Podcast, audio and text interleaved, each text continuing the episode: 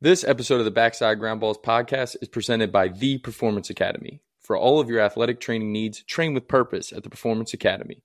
TPA houses a number of training resources from private baseball and softball instruction to team sports performance classes. Utilize advanced technologies like Output Sports, HitTrax, and TrackMan to take your game to the next level. On top of our elite staff and advanced technological capabilities, be a part of the TPA family and take advantage of the many resources our facility has to offer. Want to go to a game? How about a concert? How about going to see classical music? Whatever you're into, there's only one place to get your tickets. And thankfully, we are partnered with SeatGeek, the essential resource for live events. For any of your ticket needs, make sure you go over to SeatGeek.com and use the code BacksideGroundBall to receive $20 off your first purchase. Again, that is SeatGeek.com promo code backside ground ball to receive $20 off your first purchase.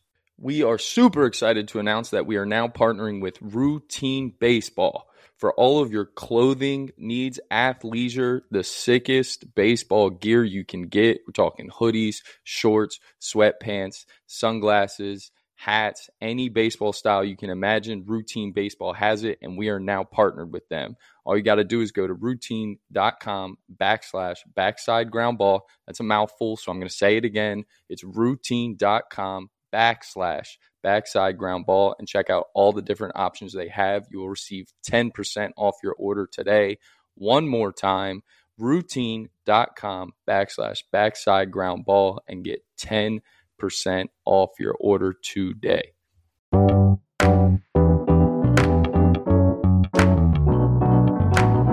powered by Riverside.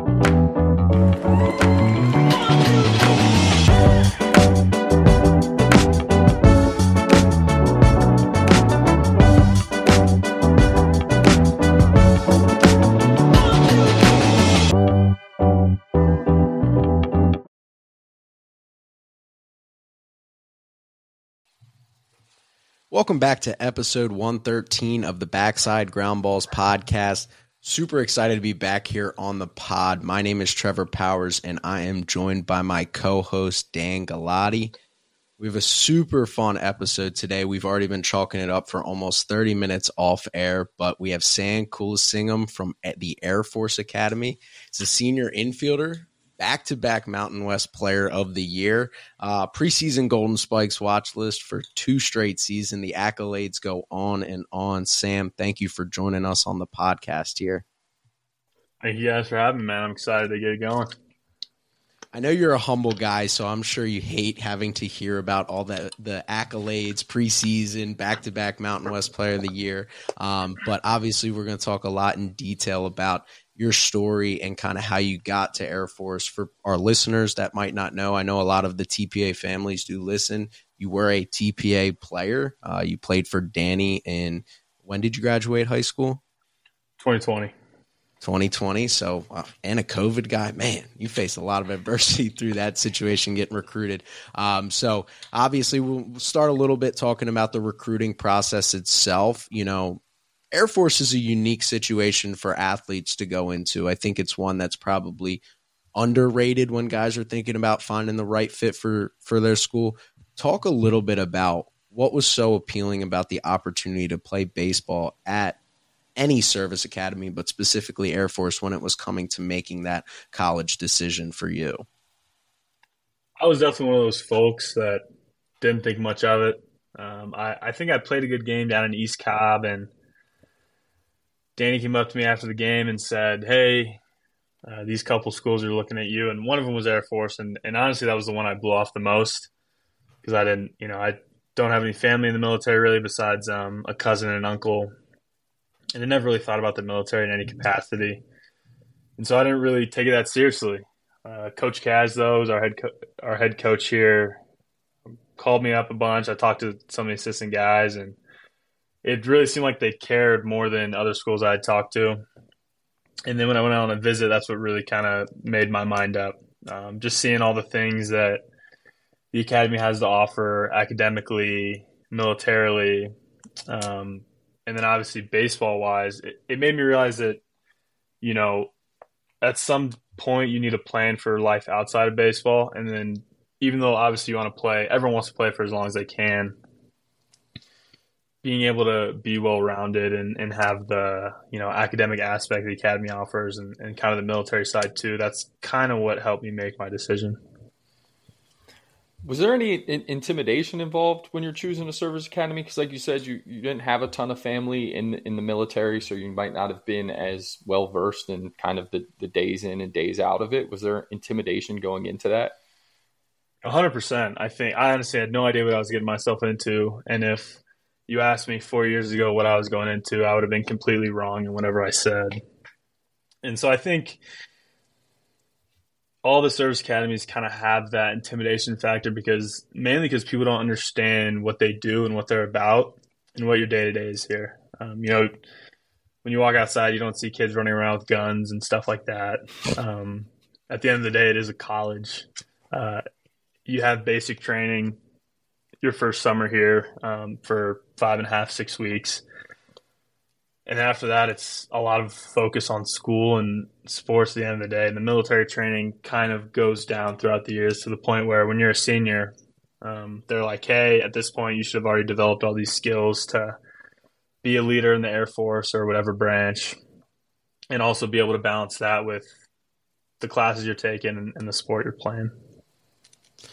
So you mentioned the day to day of being a student athlete at, at an academy, and we hear a lot of times. I mean, Dan and you were talking off air a little bit. Dan mentioned how the typical Division One athlete will tell you how busy they are, but they don't really put into perspective how much a service academy Division One athlete crams into that setting of a day.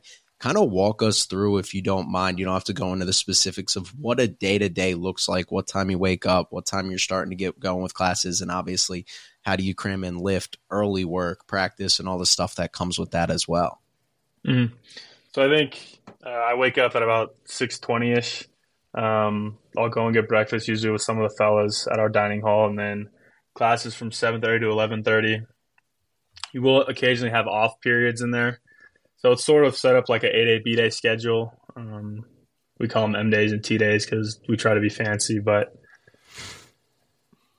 off periods you're knocking out homework whatever else. You get an extra instruction from your teachers. Lunch is always around 11.45ish um, monday wednesday friday we'll have a formation before lunch.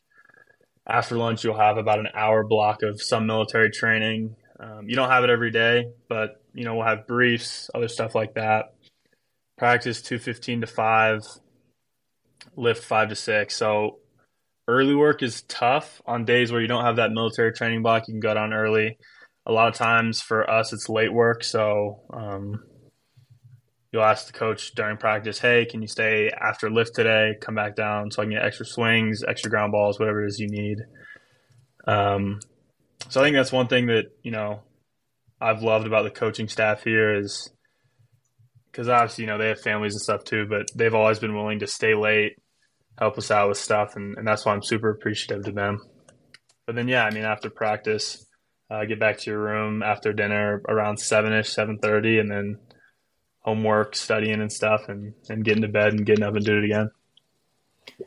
I, I know we want to dive more into the baseball thing here. We are a baseball podcast, but it's just I have so much respect for for people like you who go to these academies. So I just am curious, where do you feel like personally you've kind of grown the most having that structure and learning those disciplines that you have, um, kind of as a person since you've been there? I think the two biggest things are uh, time management, just being able to. They put so much on your plate and it's realizing that you don't always have to get it all done, but prioritizing what you need to get done and then prioritizing the time to get that stuff done is the first thing. And the second thing is being able to handle criticism because the military, they'll get mad at you for a lot of stuff that may seem small, but there's a reason they're getting mad at you for it. And so being able to handle that and being able to say, okay, I'll be better next time. Um, I'll improve on this. And so, you know, you don't have to worry about that, that kind of stuff. I think those two things are probably the, the two biggest things. And then I so then I kind of do want to tie this into baseball a little bit. You talk about kind of the, all those things you can also apply to the field, right? So did you did you imagine the success you were going to have when you were going into the service academy that you've had on the field and have those things that you've kind of learned along the way? Do you feel like that's made it almost easier for you when it's time to perform on the field?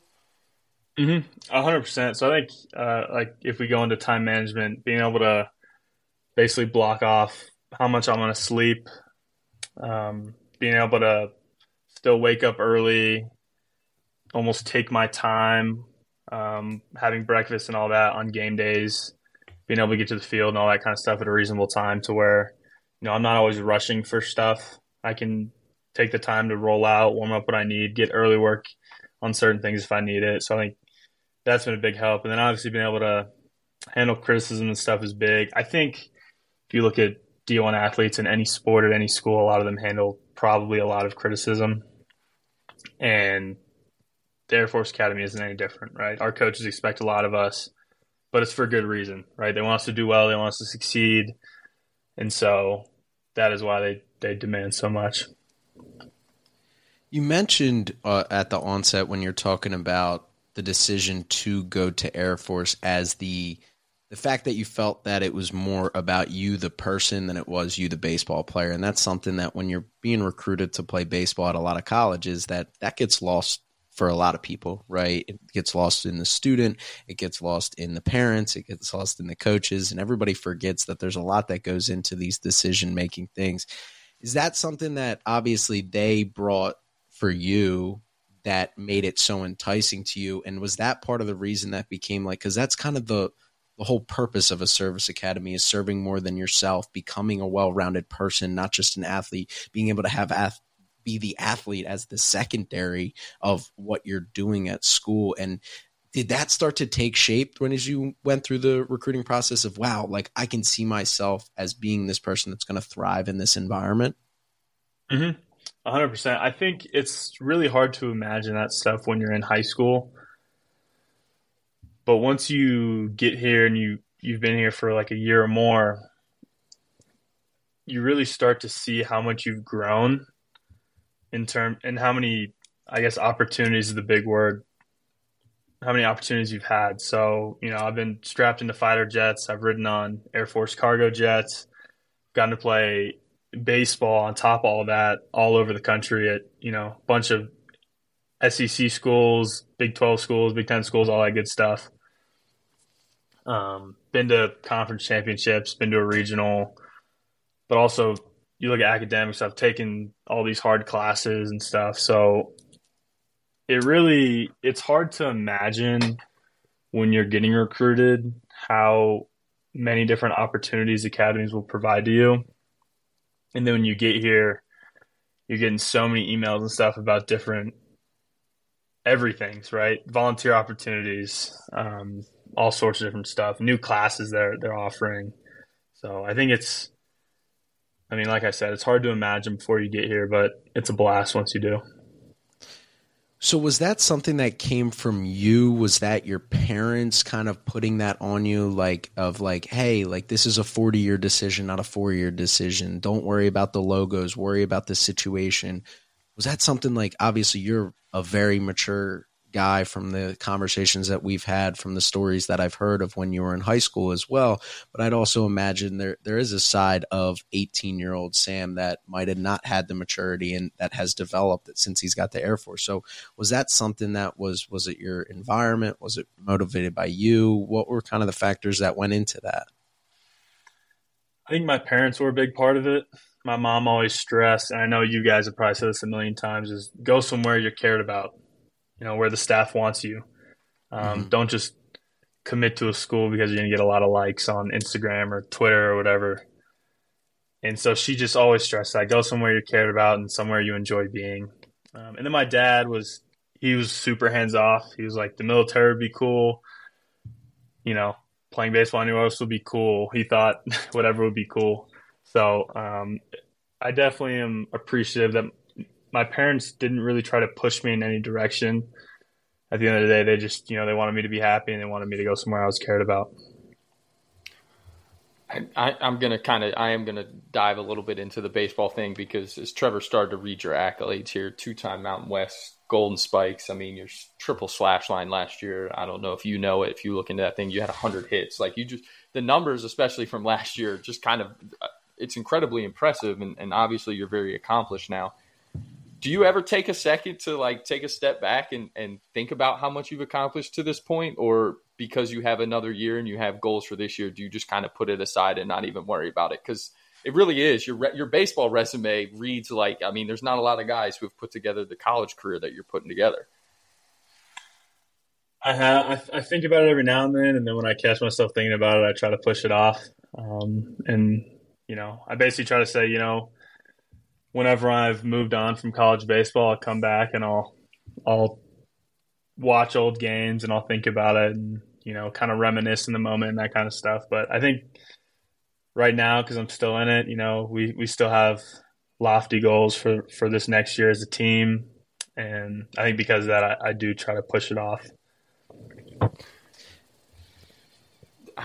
And I, I just am, am curious because you guys, you know, you've been a big piece of this, especially last year, and, and kind of would you know with everything that's built in. You mentioned how um, great your coaching staff's been with the development and, and, giving their time when you guys have such a cramped schedule to come back after practice and do stuff kind of how would you talk about their development and their development of you and, and the development style of Air Force baseball and, and and you know because you guys have so much on your plate and as Trevor kind of put it, you guys really are stu- you're the epitome of student athlete, right? Where it's second, where some of these bigger schools, you know, you're there to play baseball and play baseball only.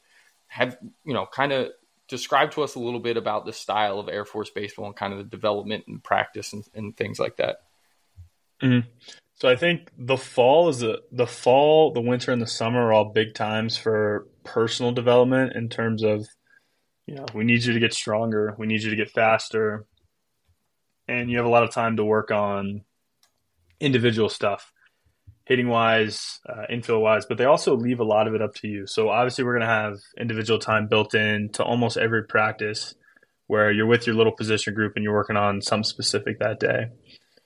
But I think the staff understands that we have certain goals that we want to meet, like individually. And so it's also, they leave a lot of it up to us. So if we want to work more on hitting, like personally, then we need to take initiative and reach out to the coaches. And they're always available, which is awesome. Um, a lot of times you'll get a text, like this weekend, for example, we'll get a text and be like, hey, text me anytime you want to come hit and you can come swing it. Or um, like our infield guy, trading Tamia, he's always available. I'll just shoot him a text like, hey, can you um, stay with me? So like yesterday, we had live ABs for an hour and a half, two hours. And I just asked him, hey, can you stay with me after and just work on some stuff? So I think their availability is a big difference from what I imagine a lot of other Division One schools are like in terms of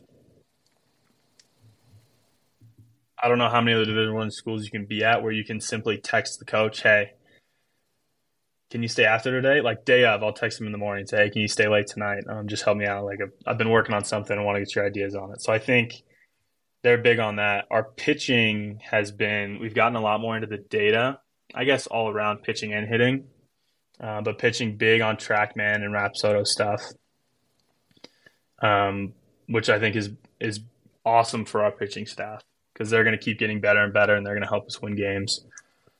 So I think, yeah, I think the number one thing I love about our staff um, and how they develop us is just their availability and how they're always willing to help.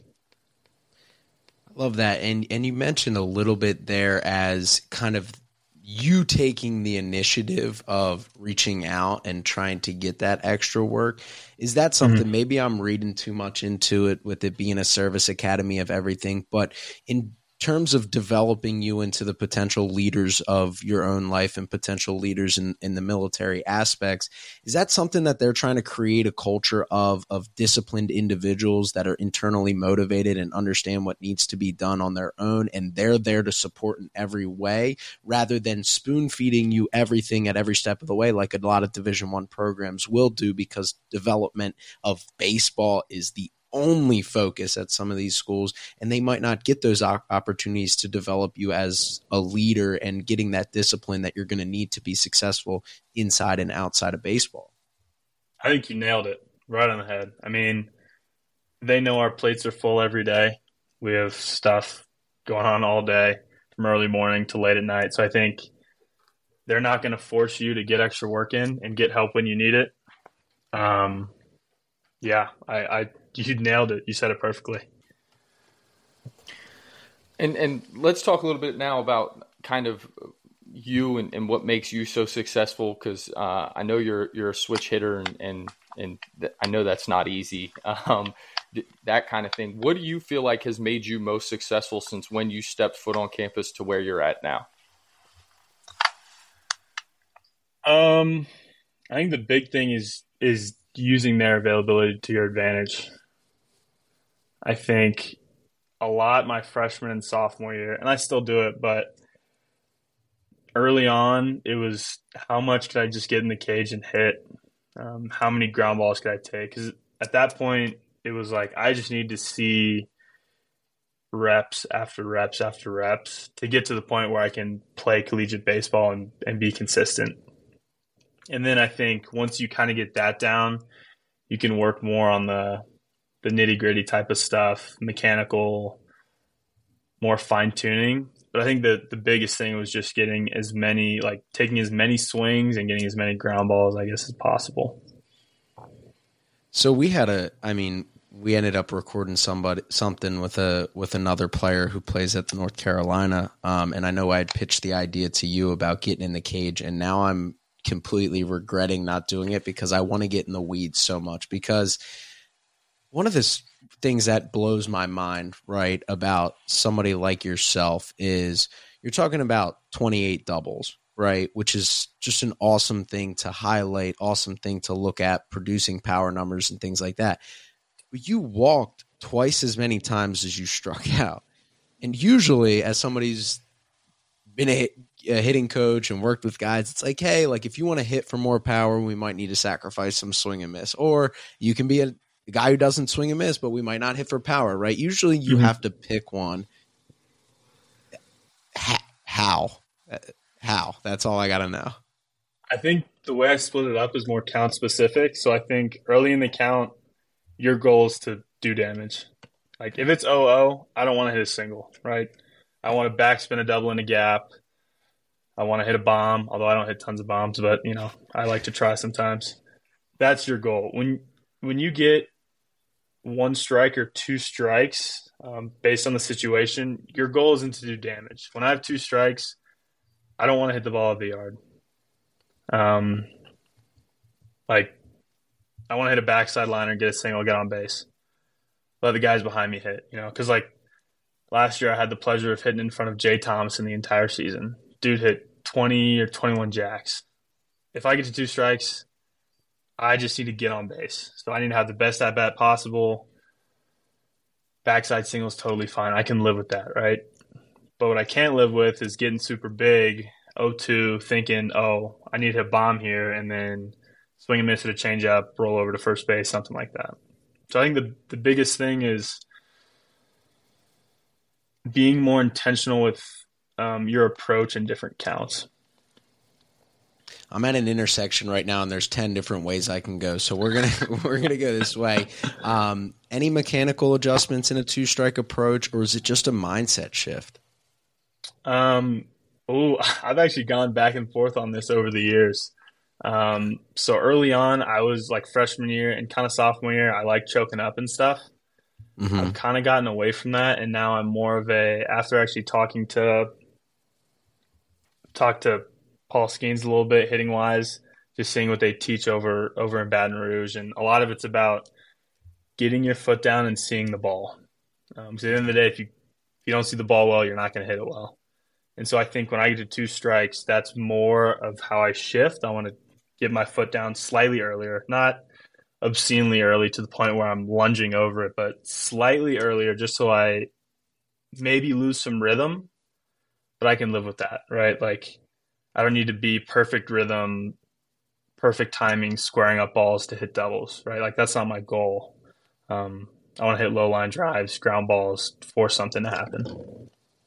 That guy Jay Johnson, he's a he's a pretty good uh, hitting guy. He's he's scored runs I'd, everywhere he's yeah, been. So I'd so that's so. a pretty good uh, good good baseline to follow with what they're doing. Um, mm-hmm. So this is my this is my question as well, and and this is something that kind of been has always been my my thought process on two strike approach is if you've got a good enough swing, you should trust it swinging three times, right? So mm-hmm. oh, is yeah. that kind of something that that you kind of agree with where it's like, dude, if I'm if I'm good enough to put up the numbers that I put up with less than two strikes, why would I completely even alter it even if it's just choking up or scooting an inch mm-hmm. closer? Why would I alter that with two strikes when I know how good I am? I trust my abilities against this pitcher. I can still mm-hmm. compete. I completely agree. So the reason I stopped choking up because when I was thinking about it is you train you never train choked up. You never choke up when you're in BP in the cages, that kind of stuff. Or at least most people don't. And so for me it didn't make sense that I was always practicing with a 34 inch long bat.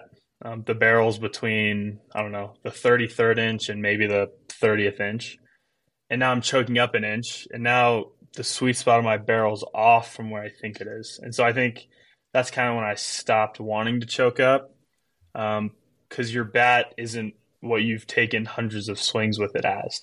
It's literally a different length. Um, I also never really change where I stand in the box unless it's pitcher dependent. So this guy's sinker heavy and he's going to live outer half to lefties the whole day. Okay, maybe I'll scoot up on a plate. But like when I got to two strikes, I didn't like doing it because now your concept of the zone is different.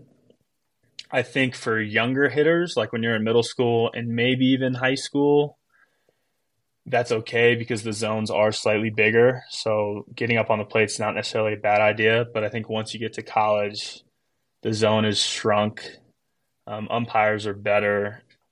Having a concept of the zone is more important you're not going to get punched out on the stuff on the other side of the white line as much in college as you do in yeah. high school. O2. Exactly. Yeah. exactly. high school Whereas, pitchers, a lot of yeah, you, you feast in the other batter's mm-hmm. box in high school with yeah. just a fastball to two strikes. It's like, oh, that was mm-hmm. easy. um, exactly. So when when you get into two strike, then because I, I, find it so fascinating because obviously you know to put up the numbers that that you do, you, you have success in pretty much every count. And, and to walk as much as you do, as Trevor pointed out, um, you obviously understand the zone. So, talk a little bit about when you're in two strikes. Let's stay there for a second. Are you pitch or location or neither? You're just strictly what you know you were talking about from LSU, where it's foot down, see the ball. Are you sitting on anything? Are you sitting in an area? Or are you just kind of fighting it at all costs to get barrel on the ball? So I would say 80% of the time there's no i'm not sitting a pitch or location.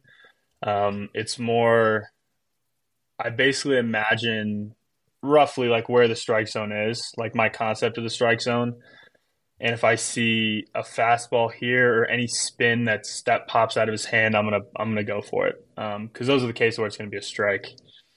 Um, when there are certain guys that you know this guy gets to two strikes, he's 80% high fastball or he's 80% slider, two strikes. In that instance, I will probably sit on a pitch or a location, but that's just because we have the kind of the data. I have the data to back it up. So if they're, you know, if they're like, yeah, he's 80% slider, two strikes, and he blows my doors off with a fastball, I tip my cap and I go back to the dugout, you know. Um, but then the next at bat, I get to two strikes, he hangs a slider, and I hit it for a double then it's like, okay, I still win. You know what I mean? Um, so I think yeah, it's it's mostly just how well can you compete and how well can you make them be in the zone. And I think part of that is, you know, when I pitched in high school, you get a guy 0-2, 1-2, you're not throwing him a ball in the zone. So I think understanding that, what the pitcher is trying to do, if nobody's on, they're probably going to spike some balls. Like they're not going to they're not going to miss down the middle usually. Um, but you know, as you get to two, two, three, two, now it's like, okay, there's a much higher chance they throw me an actual strike here. So I'm more likely to sit on something then. You have you you have a big league approach. That's that's what I'm going to give you uh, credit for because like the stuff you're saying, trying to translate that information to college seniors sometimes is hard, right? And it's Mhm. so easy to say that from, you know, I was holding a clipboard telling guys like, "Hey, like the data tells us he's 70% this. And like it's so much harder to execute, which is why I never would get on a guy mm-hmm. if we didn't, you know, do what was needed to be done." But to hear you speak that way in so much detail about being able to understand data and put it in such a simple way is spectacular to hear from a college guy. And obviously it shows in the success that you've had let's circle back to a little bit less than two strike approach. Are you is there a little bit more sitting? Is there a little bit more crunching data and trusting like yeah, hey in 2-0 i mean I, I know i'm gonna i'm gonna make dan feel bad here but i always say pitching coaches are stupid right was what i always used to say. They're creatures of habit right? So if this guy's fallen into a routine of hey 2-0 fastball 2-0 fastball Mhm. 2-1 fastball it's like now it's time to get on the gas pedal and change the game with one swing of the bat. Mhm. less than two strike, is there maybe a little bit sitting, or are you just good enough to get your foot down and react? It is a lot more sitting. Um, and obviously, once again, it's more based on the pitcher in terms of pitch or location. A guy that mixes a lot of pitches, um, I'm going to sit more location for obvious reasons. Because if I'm sitting, you know, middle way fastball, I can still adjust to a hung changeup or a hung slider or a curveball. Whereas if I'm just sitting, let's say he's a, a two pitch guy, fastball, curveball, I have a 50% chance of getting it right. You know what I mean? Um, so earlier in the count, once again, when I'm trying to do more damage, I'm I'm gonna sit something.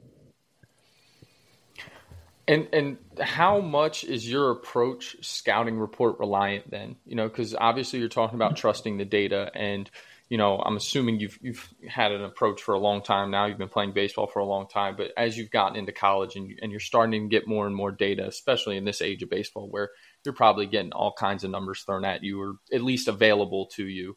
Um, how much of your approach, you know, day to day, like, all right, we're going into a series. This is their Friday guy. This is how he's probably going to pitch me. How much are you relying on that? And how much are you just like, all right, I'm to take bits and pieces. Like you said, I know he's 70% fastball here. So that's when I'll use the data. Other than that, I'm to, you know, do kind of what we've been talking about here.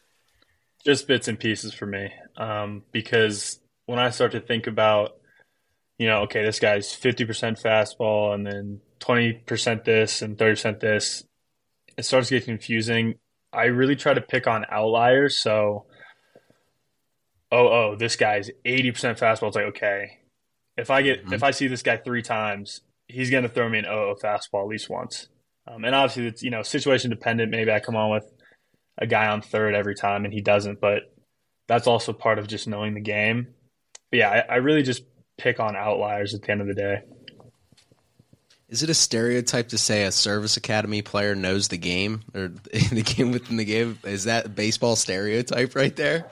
Ooh, uh, maybe, but I think it's true because I think um, when you It look at true. service academies, yeah, Yeah. we don't have the the best athletes or the top Yeah. recruits or anything, and so I Mhm. think a lot of the things they preach is um, the game within the game, like moving Yep. runners over, getting runners in, Mm-hmm. and obviously they tailor it to the kind of hitter you are. Um, because like for us, they they broke it down into like there's like three different types of of hitters basically. Um, I can only remember two of them, but one was the ball player, the guy who Yeah. moves guys over, gets guys in. Like Mhm. you know, he's not going to hit twenty jacks this year. And then one was the um, just like the pure hitter, the guys that like Yep. the Jay Thomasons of the world that are just going to Mhm. smash. Um, but in knowing yourself, and it takes some honest reflection, right? So, like, I don't think high school kids that you need to if you're 160 pounds, you probably shouldn't be trying to hit home runs. You know what I mean? Like, be a good ball player. And then once you get bigger, the home runs will come. But yeah, I think, yeah, the game within the game is definitely an important part of, of how all the service academies probably play. By the way, Dan, I'm going to cut you off. I know you got the next question. I think it's uh, Coach Deggs, the pack. Um, that's where that stuff came from with the ball player, hitter, and then ours was slugger, I believe we had three. When, when I was Mhm. at Arcadia, we did the same thing where we grouped our guys because it was just easier Mhm. from like a practice standpoint. Yeah. Like we would do our, we would structure rounds for guys, and like if a ball player is a guy, like we might be go runner on second, less than you know, less than two or, Mhm. or zero out, try to get him over, and then if we had a slugger, we'd be you know off the foul pole. Um, but Dan, I know you got a question, but I was just like that piqued my interest because Oh, yeah. we pretty Yep. much did the same thing offensively. I'm over here. My brain started to, to, to work here. We were talking about your walk to strikeout ratio and realizing that you play at the Air Force Academy. I'm starting to work on a theory here. Do you, you guys have to take an eye exam to get in there? Is that true or false? Um, I feel like I heard that sometime. I don't. So you can't. Uh, well, actually, no, you can be. I'm honestly, I don't think you do. So when you're here, you Okay. take one um, Okay. to fly. But like, there's tons of guys here that have glasses or contacts. Um, contrary to popular belief, there are guys that are colorblind, Okay. um, which I wouldn't have known before I got here either. But, yeah. uh, 'Cause but you- yeah, I mean, we have we have vision training and stuff like that that we do too. There you go. So there's vision training Yeah. involved. Because I'm looking at Mhm. a lot, like looking through your guys' numbers. Like you guys don't like. There's some strikeouts, but you guys walk a good bit. So I'm just wondering, Mm-hmm.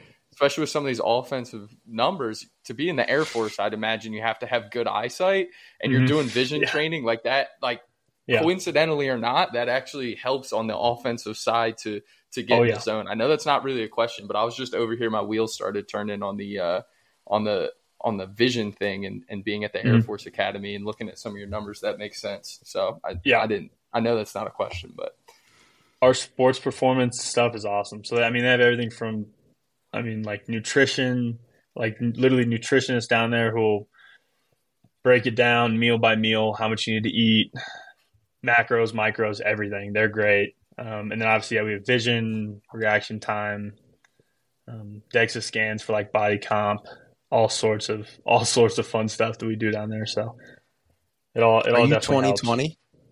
Are you 2020 or 2015? Yeah. Uh, the last time I had a true exam, I was I was like 2013 in my Yeah. Knew it. right eye and 2015 in my left eye or something. There So, you go. I always say so. I'm like 2360. Um, like Mhm. realize, uh, like I'm I'm bad. Like if I took my contacts out, I couldn't see the screen in front of me. My fiance has 2015. Like fingers Mhm. crossed that our children get her vision and not mine because we'll we'll be running into stuff when we're when we're young. We won't be hitting baseballs at a young age with that. yeah. um, I want to go in a, in a little bit um, different direction with the hitting side of things. So obviously mechanics, right? And and that's such plays such a big part. But the big question for me, because we, you know we're sitting here, we're 35 minutes into the conversation with a lot of it being hitting and baseball wise. What point in your career did you start to realize that approach meant more? And I, maybe I'm reading between the lines. Maybe it doesn't for you. Maybe you are a big mechanics guy, but that approach was so much more imperative to success than necessarily how you attack the ball or how you got on plane or your launch angle and all the stuff that kind of came with that. Um, I honestly think it was my sophomore year Um, because I had a pretty good year. But when I'd go back and I'd watch video my school my swing, and I'd be like, "Yeah, "That's not like my swing's fine mechanically, but it's not like a when you look at like Ohtani's kind of weird, but you I mean I don't know you look at like Betts or you look at Trout and these guys like you just look at their swing and you just go like down the list of like I guess common mechanical things and you're like man that dude does everything. When you look at my swing, it's not exactly like that. Um, like I have like a slight hitch with my hands, and I'm pretty tall um, throughout the swing. So I think yeah, my sophomore year I kind of realized like a lot of it's approach, um, but I think once you start getting to very, and this is like very high level pitching, um, I'm talking about like top power five arms and like pro ball arms. I think that's when um, mechanics start to be more important. But I think when you're in high school and even like when you're a younger guy in college, a majority of what you do should be focused on approach. That's that's honestly incredible to hear you say that. You're the first person who I've ever heard say that, and I think it makes a lot of sense. And it's funny because when you look at kind of the landscape of college baseball right now, everything is so individualized training and mechanics based that mm-hmm. things like approach, both on the pitching and the offensive side, kind of get thrown out the window. So to hear you kind of talk about and, and how much that makes sense, right? Until you're facing those elite type guys, if you just have a good approach, you can make up and cover up for some of those mechanical flaws, if, mm-hmm. if you will. Um, but mechanically speaking, I, I am kind of curious, you know, as a guy who we've said it a million times, you know, you, you don't strike out a lot, but you, you also have the power. Are there a couple things you are looking at and looking for in your swing? Are you a guy who you're trying to get slotted early? You're, are you, you know, a big leg kick guy? Kind of walk me through kind of what your two or three things are that if you know they're on, that's when you're going good. One of the main things is when my front foot lands. Um, and there's there's so much hitting stuff on Twitter now between I mean Teacher Man's the one I always see. Not saying that like I love his stuff or I hate his stuff, but um, his videos always pop up for me. But like when my foot lands, because a lot of times I'll be like, man, I'm, I'm late all the time, but I'm starting earlier and I'm still late, and then I'll look, I'll watch video and it'll be like, oh, it's because he was already throwing the ball and my foot wasn't even close to being down. So by the time my foot got down and I swung, like I got sawed off and hit a backside like weak ground ball. Um, so I think foot land's a big one, and the other's posture. Um, and I kind of got that just from watching big league games. Like I don't watch a ton of baseball, but like when I do, I really look at um, like how hitters get into certain positions, I guess. And so like when you watch like I don't know Arenado or, or Trout, um, like when they hit certain balls that are out of the zone that shouldn't be hit well and they still hit them well, there's a reason they're hitting them well, right? And a lot of it has to do with one, they're super talented and obviously they're really good at what they do, but um, posture is a big one. Like if you're not like near the ball, you can't hit it well. Um, so I guess that, that's kind of one of the the two big things I guess I look at. All right, so so let's get in the the weeds a little bit on posture because when I first you know, I've always been a, a, swing guy, so I've always cared about the hitting side of things and, and understood the swing. It's like five years ago, I would say, I watch Arenado swing and it's like, is it a nice swing? But it plays mm-hmm. and he bangs. But yeah. he's, you know, at the time he was in Colorado, he's like, mm-hmm. how much is that? And I remember, I mean, I probably had this conversation with Dan, maybe even on this podcast. Trevor now, like, sees the what you're talking about posture staying through the baseball holding mm-hmm. his holding his posture through holding direction to right center and how that allows him now to pull the ball with backspin not hook and mm-hmm. foul not do all those things that come with you know chasing the pull side homer is that something that especially for a guy that you said you don't hit a ton of palms so i'm sure you're not going out there and chasing it but understanding that when you do get yourself in an advantage count of understanding like I might be 2 0 and I'm trying to go poolside jack, but that means my posture is even that much more important. Mm-hmm. Yeah, I mean, I completely agree. I think a big flaw of mine, but also of a lot of other younger hitters, is they get into advantage counts and they're like, oh, I have to get bigger. Like, I have to try more. I have to do more. And then because that, everything kind of breaks down. So they don't have that good posture. They're not on time it all kind of falls apart. Um, so I think staying within yourself and just trusting the mechanics that you've worked on, um, that you've hit so much with, is is important when you're in those advantage counts. What's your external cue then that allows you to to stay in a good position to hit? Are you an oppo guy, like on time for right center in in those counts to make sure it doesn't break down? Mm-hmm. Yes. Well, when I'm when I'm ahead, I'll usually go like backspun. Um, Lane Olive actually, he's one that I got this verbiage from. He coaches at Apex now, I believe. So he actually was he was our assistant when I played for Danny. Mm-hmm. Yeah. Um, but yeah, he would say backspun over the batter's eye, like bomb over the batter's eye. So that's what I think when I'm in advantage counts. Yeah. Um, and I think that helps me from getting too pull happy. So, and that that allows you now to get to the pole and not hook it foul, right? Is mm-hmm. by staying yep. a big part and understanding, hey, that my direction needs to stay to the batter's eye. And if I catch it out in front that means I'm going to backspin it off the pole Mhm. rather than this was the epitome of my college career 2-0 count. I get big front shoulder takes off to the third base dugout. I freaking hook a ball, barrel it, starts fair, and ends up 40 feet foul and then I just look Yeah. like a dummy cuz now I'm hitting it a 2-1 count, right? Yeah, yeah, yeah. I agree.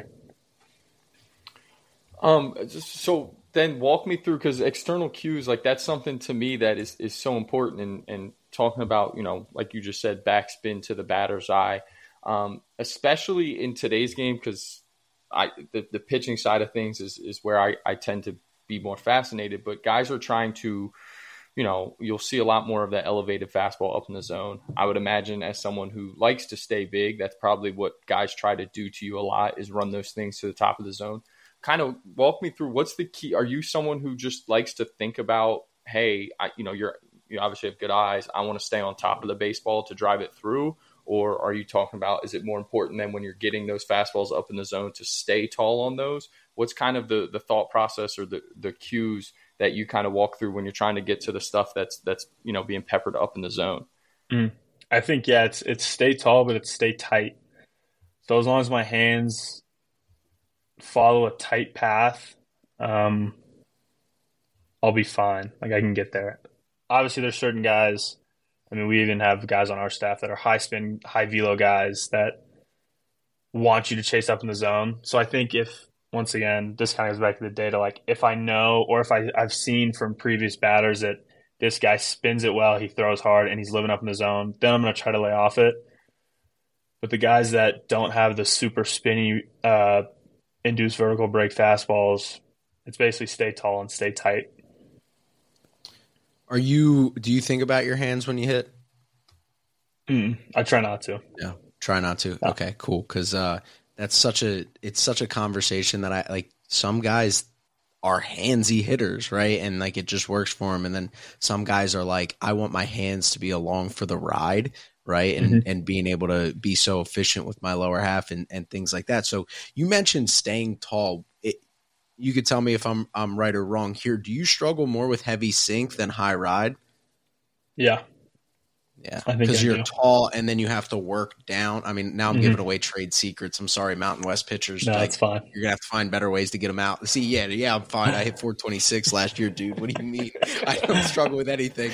But I'd imagine as a guy who stays tall, right? It's you're working. If you get beat firm, right? If it's a hard sinker, it's going to catch your bat path when it's still on the downward plane rather Mhm. than on the upswing. Whereas the high Exactly, fastball, yeah. you're just playing with it. hmm Yep. Okay. And no questions there. Just just curious as to Yeah. as to how. So what's the adjustment then for the for the heavy sink hard fastball? Because I've seen it's something that I've been curious as because Jackson Holliday is a guy at the big league level or at the professional level. He's a guy who struggles with where my viewpoint of what the hole is in his swing is if you can get sink hard on him. Again, same thing. The only way you're going to beat him is because that bat path is working down. What's your adjustment to kind of overcompensate to that? Do you just take a mental note and say, hey, this guy is high velo, heavy sink, and I just need to do a better job of getting behind it and on plane. hmm Yeah, I yeah, it's basically I have to beat the ball to the spot. Um, so those are the one basically sinker guys are the one types of guys where I'll move where I stand in the box. Um, if it's you know if he's mid 80s with like lots of sink, um, I'll probably move up. But if it's power fastball sink, um, I'll be back in the box like normal. But I'll probably scoot up on the plate because if he I mean, if he beats me with three front door sinkers, then you know. And this is all I, when I talk about hitting. I usually talk about it as a lefty because that's what I do more. Um, But it, it's usually the same from the right side too. Like if a guy, especially at the college level, can beat you with three hard front door sinkers, then you know, tip your cap. Um, but yeah, basically just try to beat the ball to the spot. I, just the, the curiosity there where you're talking about how you, you swing more from the left side, obviously, because you see more righties. Is there anything different about your swing from either side, or have you gotten it to a point now where everything's pretty much from the same right to left? Like, are you are you also like guys with heavy sink? You struggle a little bit from, you know, you're better hitting from one side than the other.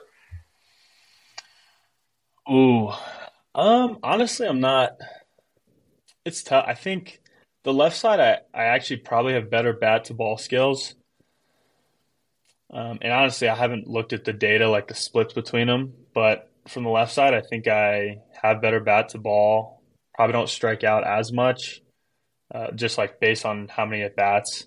Um, but from the right side, I hit more power. So I don't know if that just means I'm better at turning the barrel. I'm better at syncing up my right-handed swing or what.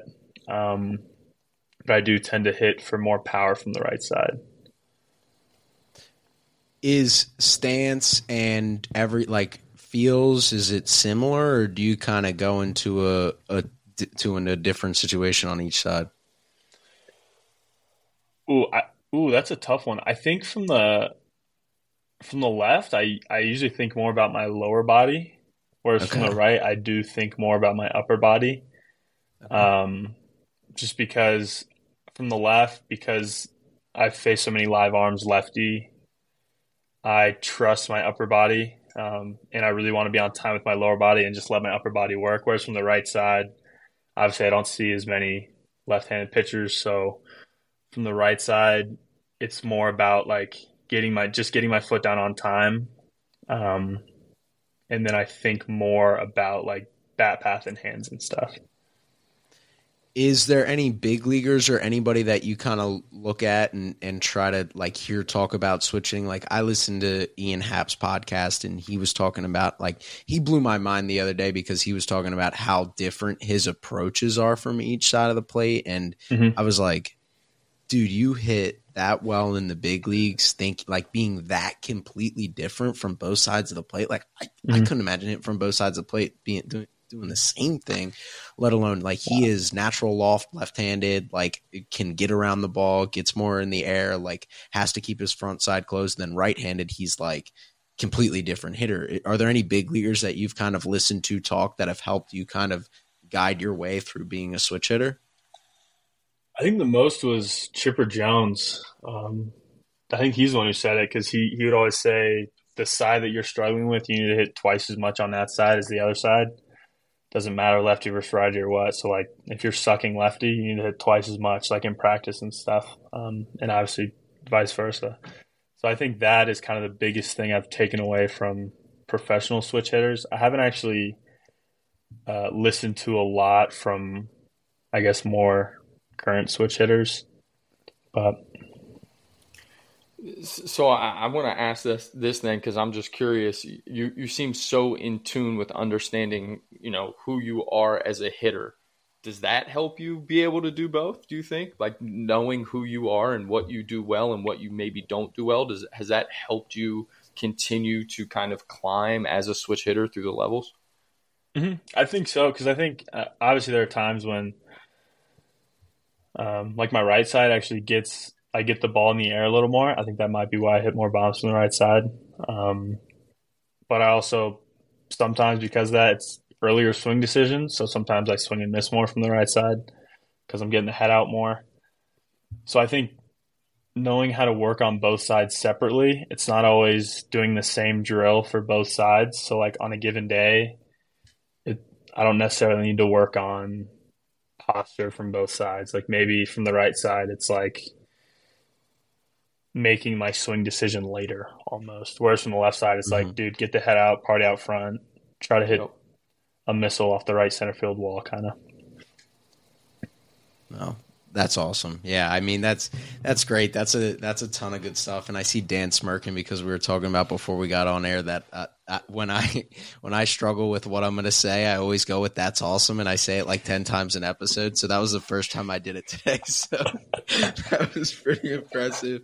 Um, but obviously, we want to be respectful of your time. Um, you're a college student, so hanging out with a bunch of mid twenty uh, year old baseball fans is probably not how you envision spending your spending your night um, without uh, without school tomorrow. But I mean ton of just in, good information. I mean, it's it kind of makes a lot of sense why you've had the success that you've had. Um, and and obviously, I mean, again, this is not question anything in general. Super fired up to to be able to watch you go. And and Dan, do you have any questions for Sam before we let him go? Yeah, I'm just curious because looking through your guys' schedule, you guys play all over the place, and you play in some really fun, different places against a lot of fun, different teams. What's your favorite? non-conference road trip and your favorite conference road trip to take? Oh, I think my favorite. That's tough. Um, I'll probably give my two favorite non-conference road trips. DBU is actually up there. That was we haven't been there since my freshman year. Their place is cool, and um, Yeah. you know, there's a ton of Air Force people in Texas, so a bunch of DBU fans, bunch of Air Force fans. It was it was a blast. The other one is probably Texas. Um, big old stadium, a lot of history. You look up in their outfield, and it's like you know a million national championships and whatever. So um, that's always that's always cool to see. Conference wise, probably it has to be San Diego State. Um, we actually we stay on Navy North Island, which is where Top Gun was filmed. Yeah. So we stay right on the beach where, you know, beach football scene, beach volleyball scene in the first one, I think it is. Yeah. Right where that stuff's filmed. Uh, so that's per- that's always awesome. Um, staying on the beach is cool. So, yeah. So I got to ask you, best Mountain West yard to hit at? Does the ball does is Air Force the place with the juice, the jet stream, obviously, Ooh. or is there uh, some other parks maybe in some high elevation that you like hitting at? I think man, it's probably it's probably Reno, Nevada, actually. hmm Um, The only thing about our park is it is the ball flies, but it's huge. Um, you know, 415 to center, 360 to left, 330 to right, but literally from center field all the way to the right, there's a giant wall. Um, but Reno is, you know, I don't know, 12 to 15 foot wall whole way around. Yeah, Um, not super loud. I mean, center center's deep, but gaps and lines are. It's a fun time. that's good.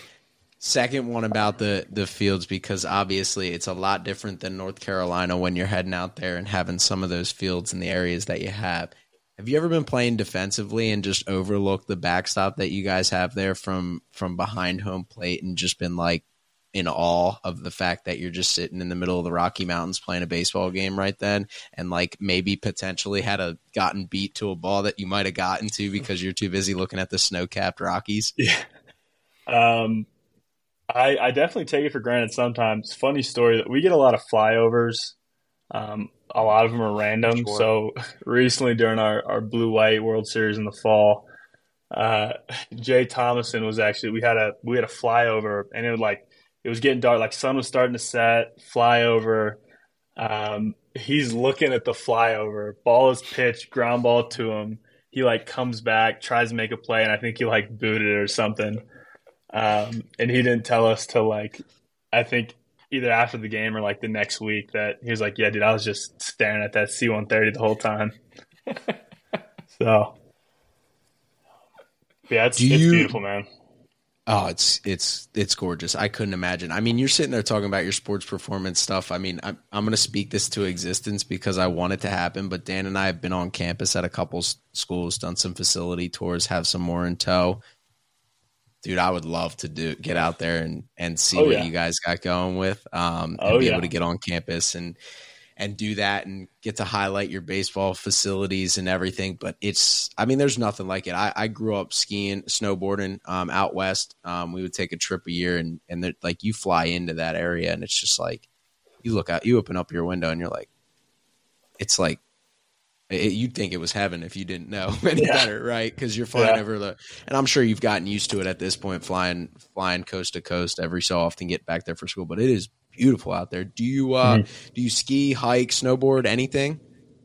I don't ski or snowboard. Um, I probably should have learned when I was like a freshman in college and didn't play a ton, but uh, I didn't, unfortunately. I do like hiking. Um, I'm not very good at fishing, but I enjoy going with my friends and stuff. But um, just being out, the outdoor stuff here is unbelievable. I mean, there's trails everywhere. There's if you are into Mhm. skiing and snowboarding, um, there's so many resorts that are. I mean, they're all top twenty in the country easily. hmm Some of them are probably like top ten, top five. So it's got a lot of outdoorsy stuff.